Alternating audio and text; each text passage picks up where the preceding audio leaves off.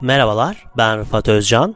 En yerel ve en küresel podcast noktası olan Politik Gez programındasınız.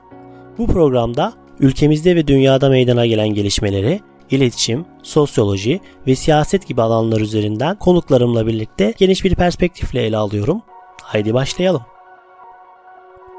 Merhabalar, Politik Gez Podcast programına hoş geldiniz. Bugünkü programımızda Oğul Tuna ile Rusya ve Çin'in Afganistan üzerindeki politikalarını konuşacağız. Programa hoş geldiniz Oğul Bey. Hoş bulduk. Davetiniz için teşekkür ederim. Çok sağ olun. Siz de geldiğiniz için çok çok teşekkür ediyorum. İlk olarak da şuradan başlayalım istiyorum. Yani Rusya ve Çin'in Afganistan'daki sürece ilk andan şu ana kadar verdiği tepkileri böyle bir background bilgisi olarak verirsek çok iyi olur.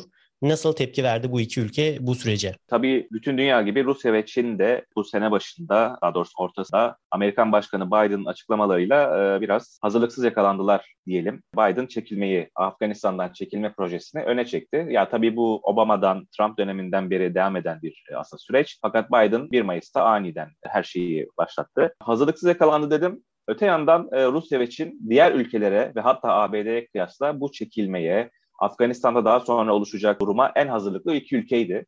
E, biz bunu biliyoruz özellikle Batı medyasından. 2015'ten bu yana e, Pekin gizli kapaklı da olsa Taliban temsilcileriyle görüşmekte. Yine Rusya'da aynı şekilde farklı masalar kurmuştu, müzakere masaları, görüşme e, ortamı sağlamıştı Afganistan'daki diğer temsilcilerle beraber. Yani bir yandan Katar'da bir süreç devam ediyordu, öte yandan Moskova'da Taliban'ı ve diğer Afganistan'daki temsilcileri ülkede ağırlıyordu bir müzakere ortamı olması için. İki ülke de aslında çok benzer kaygılara sahip, benzer amaçlara sahip. Fakat bunları tabii ki çok yüksek sesle dillendirmediler en başta. Ve 15-16 Ağustos günü Kabil düşene kadar Afganistan'da neredeyse tamamına Taliban hakim olana dek e, bu iki ülke ABD'yi sorumsuzlukla suçladılar. Öncelikle dediler zaten hani en baştan beri ABD'nin burada uzayan serüvenine karşılardı ve bir yandan Amerika'nın çekilmesini kutlarken öte yandan da bir anda çekip gitmekle aniden ülkeyi terk etmekte de bir sorumsuzlukla suçladılar. Yani e, hem seviniyorlar hem de ne diyelim dostlar hani alışverişte görsün dercesine işte siz sorumsuzsunuz. Sizin yarattığınız maceracılık böyle bir şey sebep oldu diyorlar. Ki zaten 16 Ağustos sabahında da Rus Dışişleri sözcüsü Maria Zaharova Telegram kanalında yaptığı bir açıklamayla yine ABD'yi suçladı e, haklı olarak ve dedi ki bu Afganistan'da yaşadığımız korkunç görüntüler, korkunç vaziyet Amerikan maceracılığının, Amerikan tarihsel bir başka Amerikan tarihsel deneyidir. Amerikan maceracılığının sonucudur dedi. Ve e, hani iki ülkede hem ABD'yi suçlarken, Batı'yı suçlarken hem de gerek Taliban'la gerek diğer aktörlerle zaten çoktan irtibatı kurdular, iletişimi kurdular. E, ve Afganistan'da oluşacak yeni potansiyel hükümeti, diğer siyasi aktörleri aslında çoktan kendilerine bağlayarak, bunlarla iyi ilişkiler tesis ederek ABD sonrasında hazırlanmışlar. Dediğiniz gibi yani yaz, yazınızda da bahsediyorsunuz. Şimdi de söylediniz. Kaygıları ortak bu iki ülkenin belli noktalarda. Öncelikle Rusya'nın kaygılarından e, konuşalım isterim. Daha sonrasında Çin'in kaygılarında e, diğer başlıkta konuşalım. Rusya için de ilginç bir saptama da yapıyorsunuz yazınızda. Yani mesela bu yapılan açıklamalarda Taliban'la ilgili Rusya'da yasaklı olan ibaresinde hala kullanılıyor olması da e, ilginç geldi. Bir yandan da zaten büyükelçilik açık Afganistan'da. Yani Rusya'nın Afganistan üzerinde ne tür kaygıları var? e, diye e, sormak isterim. Evet hani dediğiniz gibi zaten şu an faal 4 büyükelçilikten biri Rusya'ya ait. Diğer için İran, Pakistan diye gidiyor. Rusya ilk andan itibaren yani geçtiğimiz pazar gününden Taliban e, Kabil'i ele geçirdiğinden itibaren e, durumun Gani hükümetine yani işte bir önceki güne göre bir önceki döneme göre çok daha güvenli olduğunu söyledi. Diğer temsilcilikler, temsilcilikler için bir e, sıkıntı olmadığının Taliban tarafından güvencesinin verildiğini bahsettiler. Yani bir nevi aracı, bir nevi sözcü konumuna düştüler. Şimdi Rusya için tabii kendilerinin de dillendirdiği en önemli kaygı, en önemli faktör güvenlik meselesi. Bunu Çin'de de göreceğiz. Bu güvenlik meselesi nedir? Rusya bildiğimiz hikaye Sovyetler Birliği yıkıldıktan sonra çok korkunç bir yağma dönemine girdi. Yani ekonomik bir yağma dönemi fakat siyasi olarak da e, Putin kendi iktidarını oturtana kadar pek çok iç siyasi meseleyle uğraştılar ayrılıkçı hareketlerle uğraştılar ve tabii ki e, terörizmle uzun bir savaş verdiler. Çeçenistan ve Tacikistan'da yaşanan işte iç savaş meselesi, Çeçenistan'daki o bildiğimiz uzun soluklu savaş Rusya'yı zaten bugünlere hazırlıklı olarak getiren bir süreçti, e, birer deneyimdi. Bu sebeple Afganistan'ın, e, Afganistan'daki önce mücahitlerin, sonra Taliban ve işte diğer örgütlerin gerek Çeçenistan, işte gerek Urallardaki Müslüman topluluklar veya Orta Asya'daki devletler için nasıl bir sıçrama tahtası olduğunu biliyorlar. Aynı şekilde Afganistan 10 yıllardır dünyanın farklı yerlerindeki ister cihatçı diyelim, ister terörist diyelim bu radikal savaşçılar, militanlar için bir eğitim sahası, sığınma mekanı. Bu sebeple Rusya başına gelecekleri biliyor, tahmin ediyordu. O yüzden hani e, son 5-10 yıldır e, gerek Taliban gerek diğer aktörlerle aslında e, gizli kapaklı müzakerelerde bulunuyor. Nedir bu güvenlik kaygısı? İki başlıkta toplayabiliriz. Birincisi Orta Asya'nın, Orta Asya'daki devletlerin, eski Sovyet Cumhuriyetlerinin yaşayabileceği ve buradan Rusya'ya geçebilecek eski terör örgütleri. Özbekistan ve Tacikistan, daha doğrusu Özbekler ve Tacikler, Afganistan'da iki önemli halk nüfus bakımından. Kendi komşuları olan bu iki ülkeye de radikal terör tehdidini daha önce olduğu gibi yayabilirler. Şu anda e, aktif olmayan, 10 yıldır faal bir saldırıda bulunmamış olan işte Özbekistan İslam Hareketi, bunun yanı sıra e, İmam Buhara Cemaati örgütler. Keza Çin'in Doğu Türkistan'da bulunan, Doğu Türkistan'ın ayrılmasını savunan Türkistan İslam Partisi gibi örgütler önce Orta Asya'ya sonra Rusya'ya e, yayılabilirler. Burada Kafkasya'da, Urallar'da ve e, Moskova gibi büyük şehirlerde e, saldırılar düzenleyebilirler vesaire. Rusya bunun önlemini almak istiyor. Bu sebeple hem Orta Asya devletleriyle e, hem Çin'le hem de tabii ki Taliban'la işbirliğini artırmaya çalıştı. İkinci olarak da IŞİD tehdidi. Afganistan'da IŞİD isimli bir örgüt yok. Fakat IŞİD'in bir kolu olan İslam Devleti Horasan Vilayeti adlı bir e, terör örgütü var. Bu Taliban'a biat etmemiş. İlk saydığımız örgütler Taliban'a boyun eğmiş, biat etmiş örgütler. Bu sebeple Rusya Taliban'la ilişkileri e, kullanmaya çalışıyor. İlk kategoride saydığımız örgütleri böylece kontrol altına alabilir. Orta Asya'yı ve kendini en azından bir süre koruyabilir düşüncesinde. Fakat IŞİD bu saydığımız örgütlerin aksine Taliban'ı tanımadığı ya da Taliban'a boyun eğmediği için Rusya için hala bir tehdit ve Afganistan içerisinde Taliban'ı destekleyerek e, bunun bir merkezi yönetim belki oturtmasını oturtmasına katkıda bulunarak aslında IŞİD'e karşı da bir e, müttefik, bir ne tampon görevi görecek aktör yaratma derdinde.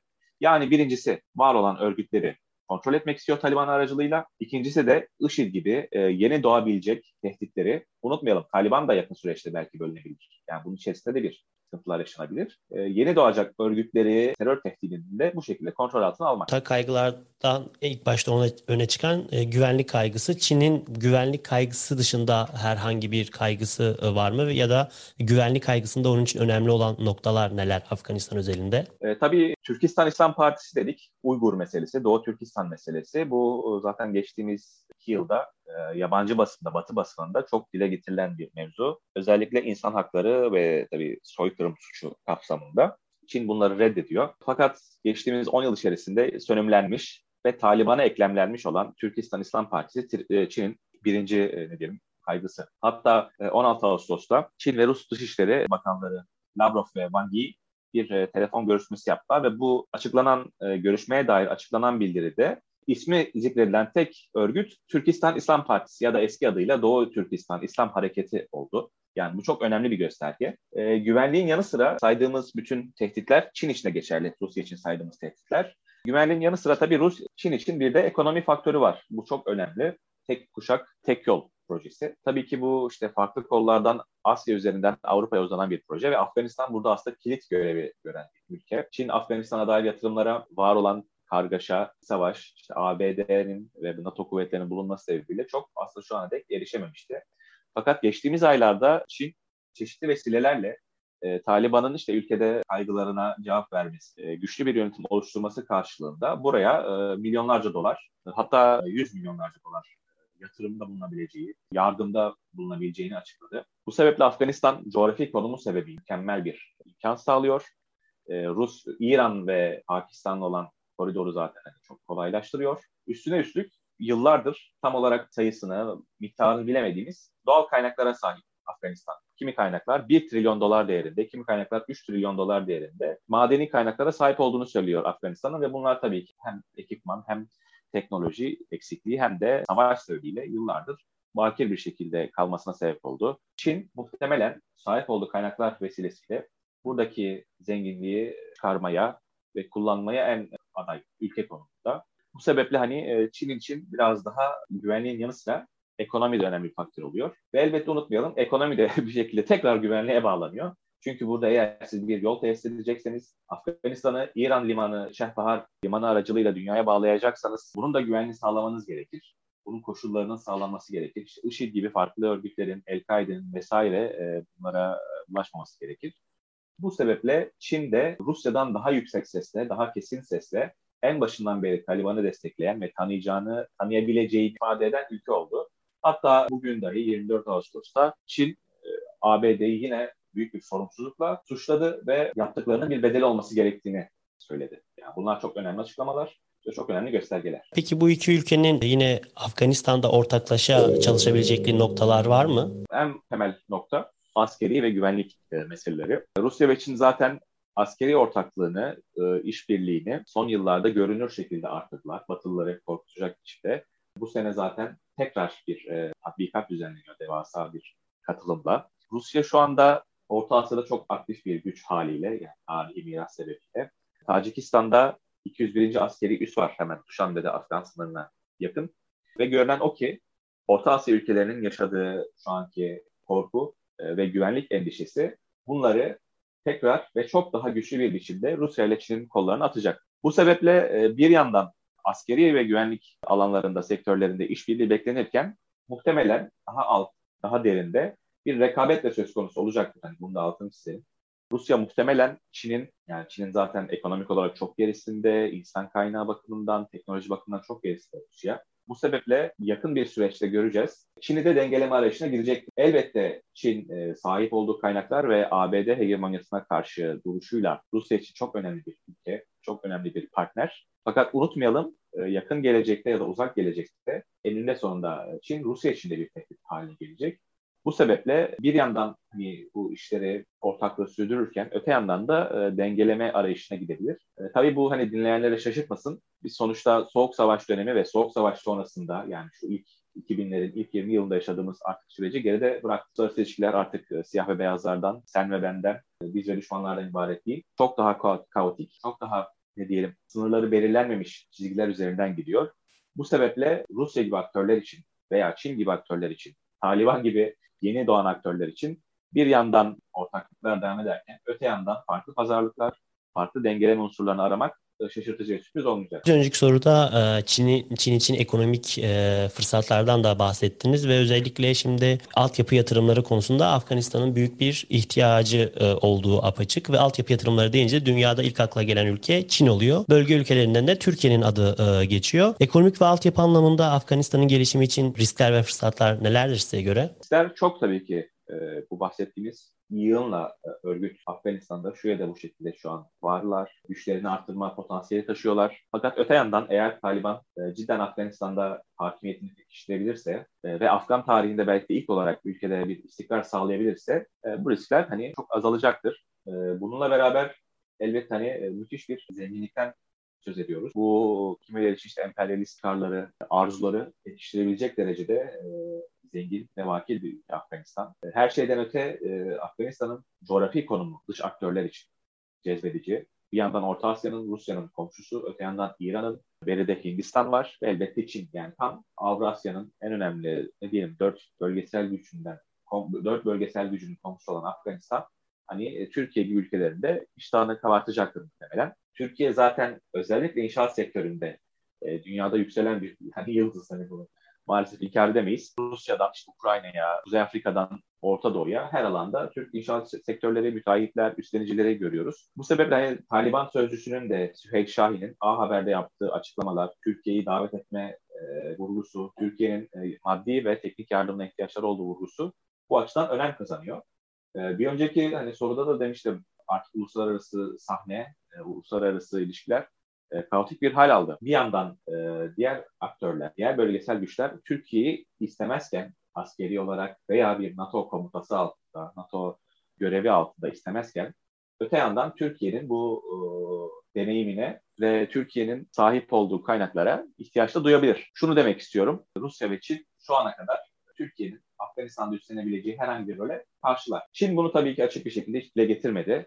E, fakat e, farklı vesilelerle dikkat çekmeye çalışmıştım. Ki e, iki ülkenin de ne diyelim hakim olduğu bir uluslararası örgüt olan Şangay İşbirliği Örgütü'nün internet sitesinde, daha doğrusu Şangay İşbirliği Örgütü'nün terörizme karşı e, bölgesel yapı bunun web sitesinde Türkiye'nin pan-Türkist, Turancı emeller taşıdığına dair farklı makaleler yayınlanmıştı Afganistan parantezi, Türkiye'nin Kabil üstlenebileceği rollere dair. Yani Türkiye'yi e, askeri olarak istemezken öte yandan e, bunun muhtemelen maddi veya insan kaynağına ihtiyaç olabilir. Şunu da tekrar altını çizeyim. Rusya ve Rusya Çin'in partnerliğini çok önemsiyor. Fakat öte yandan bir denge arayışına da gidiyor. Bu sebeple Türkiye askeri gücünü geride bırakıp e, Rusya için Çin'i dengeleyici bir faktör olabilir. Ve e, yine önemli bir not. Bunu muhtemelen yakın süreçte daha da aydınlandığını göreceğiz. Karabağ'daki gibi e, bir Türk-Rus gözlem merkezi de inşa edilebilir burada. E, bunun Karabağ'da Türk askeri var, bir gözlem merkezi var. Fakat Türkiye'nin rolü son derece minimal. Buna dair hatta Türk basında çıkanlar harici hiçbir şey bilmiyoruz. E, Afganistan'da da Rusya bunu e, Kabil'deki veya farklı bölgelerdeki varlığını meşrulaştırmak ve batıya bir mesaj vermek adına yine Türkiye'nin partnerliğine ihtiyaç duyabilir. Fakat bu en başta altını çizdiğimiz riskler faktörüne de, riskler kümesine de eklenmesi gereken bir şey olacaktır.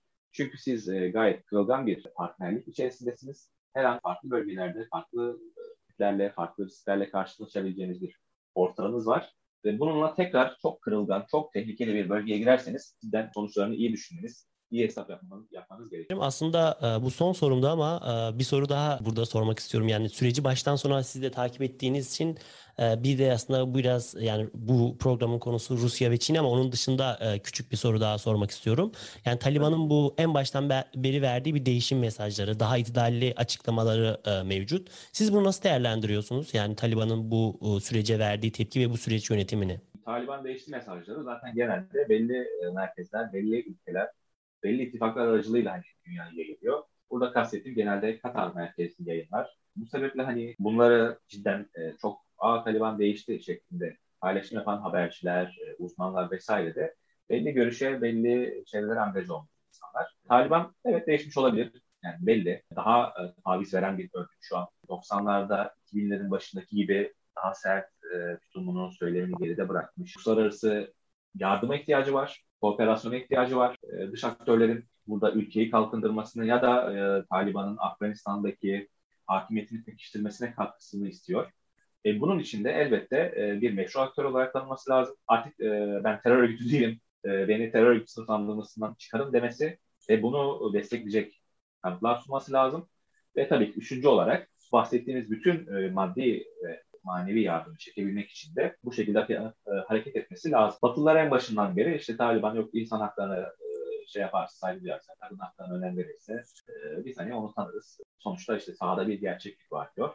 Çin ve Rusya hiç insan haklarından, kadın haklarından, azınlık haklarından bahsediyor diye. Fakat iki taraf da Taliban'dan bir bir tür değişim emaresi görmek istiyorlar. Çünkü hani siz de dediniz, bu örgüt Rusya'da da bir terör örgütü. Bu örgüt Çin'in savaştığı, e, düşman olduğu örgütleri elinin altında tutan bir örgüt. E, bu sebeplerle kendi iç kamuoyu, kamuoyuna da bunların bir e, evet biz Taliban'la işbirliğine gideceğiz, Taliban'ı destekleyeceğiz ya da en azından işte Taliban'ı e, meşru aktör olarak tanıyacağız derken dahi e, kendi kamuoylarında bunu açıklayabilmeleri lazım. Bu sebeple bu iki önemli faktör yani bir Taliban'ın ben değiştim, bana yardım et, ben işbirliğine hazırım mesajı. İki de diğer aktörlerin e, kendi kamuoylarını atacakları adımları e, haklı gösterme amaçları elbette bu bugün gördük. Propaganda mesajlarıyla yayılıyor. Yok işte kız çocukları okula gidebiliyor, yok e, şöyle böyle. Fakat sahadaki gerçekliğin farklı olduğunu biz Afganistan'daki gazetecilerden veya yaşayanlardan öğreniyoruz. E, elbette bunun bir kısmını teyit etmemiz mümkün değil. Fakat şu anki tablo şunu gösteriyor ki Kabil'de veya e, farklı şehir merkezlerinde e, Taliban'ın çizdiği imaj Taşra'da, e, daha uzak şehirlerde, daha uzak merkezlerde e, tamamen aksi. E, şiddet e, aynı şiddet, e, azınlıklara karşı tutum aynı tutum. Azınlıklar derken tabii ki genellikle Şiileri ya da e, peştun olmayan işte Özbekler, Tacikler e, vesaire gibi halkları kastediyoruz.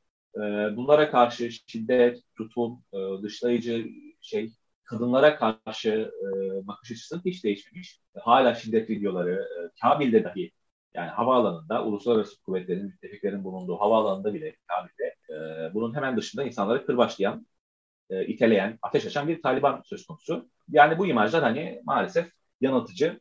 Biz bunun örneğini zaten İran'da İslam devriminde gördük. Önce güzel mesajlar hem içeriye hem dışarıya sonra e, muhalefetin üstüne çökmek ve daha sonra ihvan hareketinde gördük. Yine çok güzel mesajlar. Fakat işte Mısır'da farklı ülkelerdeki deneyimler ortada. her yerde hani e, buna benzer şeyleri görüyoruz. Bunun tabii sadece İslamcı hareketler, örgütler olması gerekmiyor. E, farklı ideolojiler, farklı ülkelerde de hareketler aynı şeyi yapan bir siyasi bir taktik. Bunun yanıltıcı olduğunu maalesef e, yakın süreçte göreceğiz. Anladım. Çok teşekkür ederim. Benim sorularım burada bitti. Programa katıldığınız için çok teşekkür ederim. Ben çok teşekkür ediyorum. Çok sağ olun. Oğul Tuna ile Rusya'nın e, ve Çin'in Afganistan üzerindeki politikalarını konuştuk ve son olarak da Taliban'ın verdiği değişim e, mesajlarının nasıl yankılandığını, nasıl yorumlanması gerektiğini üzerine konuştuk. Biz dinlediğiniz için teşekkürler. Kulağınız bizde olsun. En yerel ve en küresel podcast programı Politik Kesti dinlediniz. Bizi Spotify, Apple, Google Podcast üzerinden ve sosyal medya hesaplarımızdan takip etmeyi unutmayın. Yeni başlıklar ve konuklar için kulağınız bizde olsun.